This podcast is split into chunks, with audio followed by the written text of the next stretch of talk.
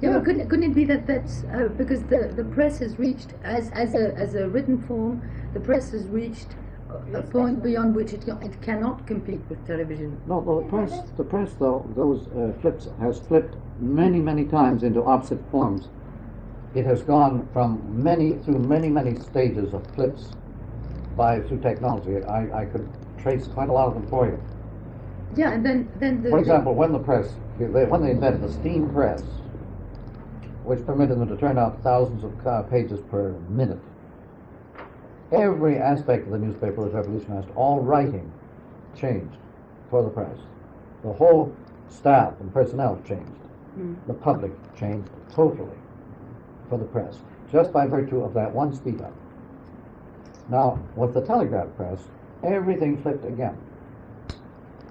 The kind of writing for the press changed totally overnight and instantly. You no longer had to be in London to be a big newspaper man. You could be anywhere in England or Scotland. Your story got to office at the same time that anybody else's story got. So great writers appeared all over the country, not just in Yeah. London. The kind of writing you do at telegraph speed is you turn the inverted pyramid. You put all the important information in the first sentence, and then all the other information down the column gets less and less important. Because at any moment they have to cut it off. But But nobody you, says well, one thing they mustn't cut off is the first sentence.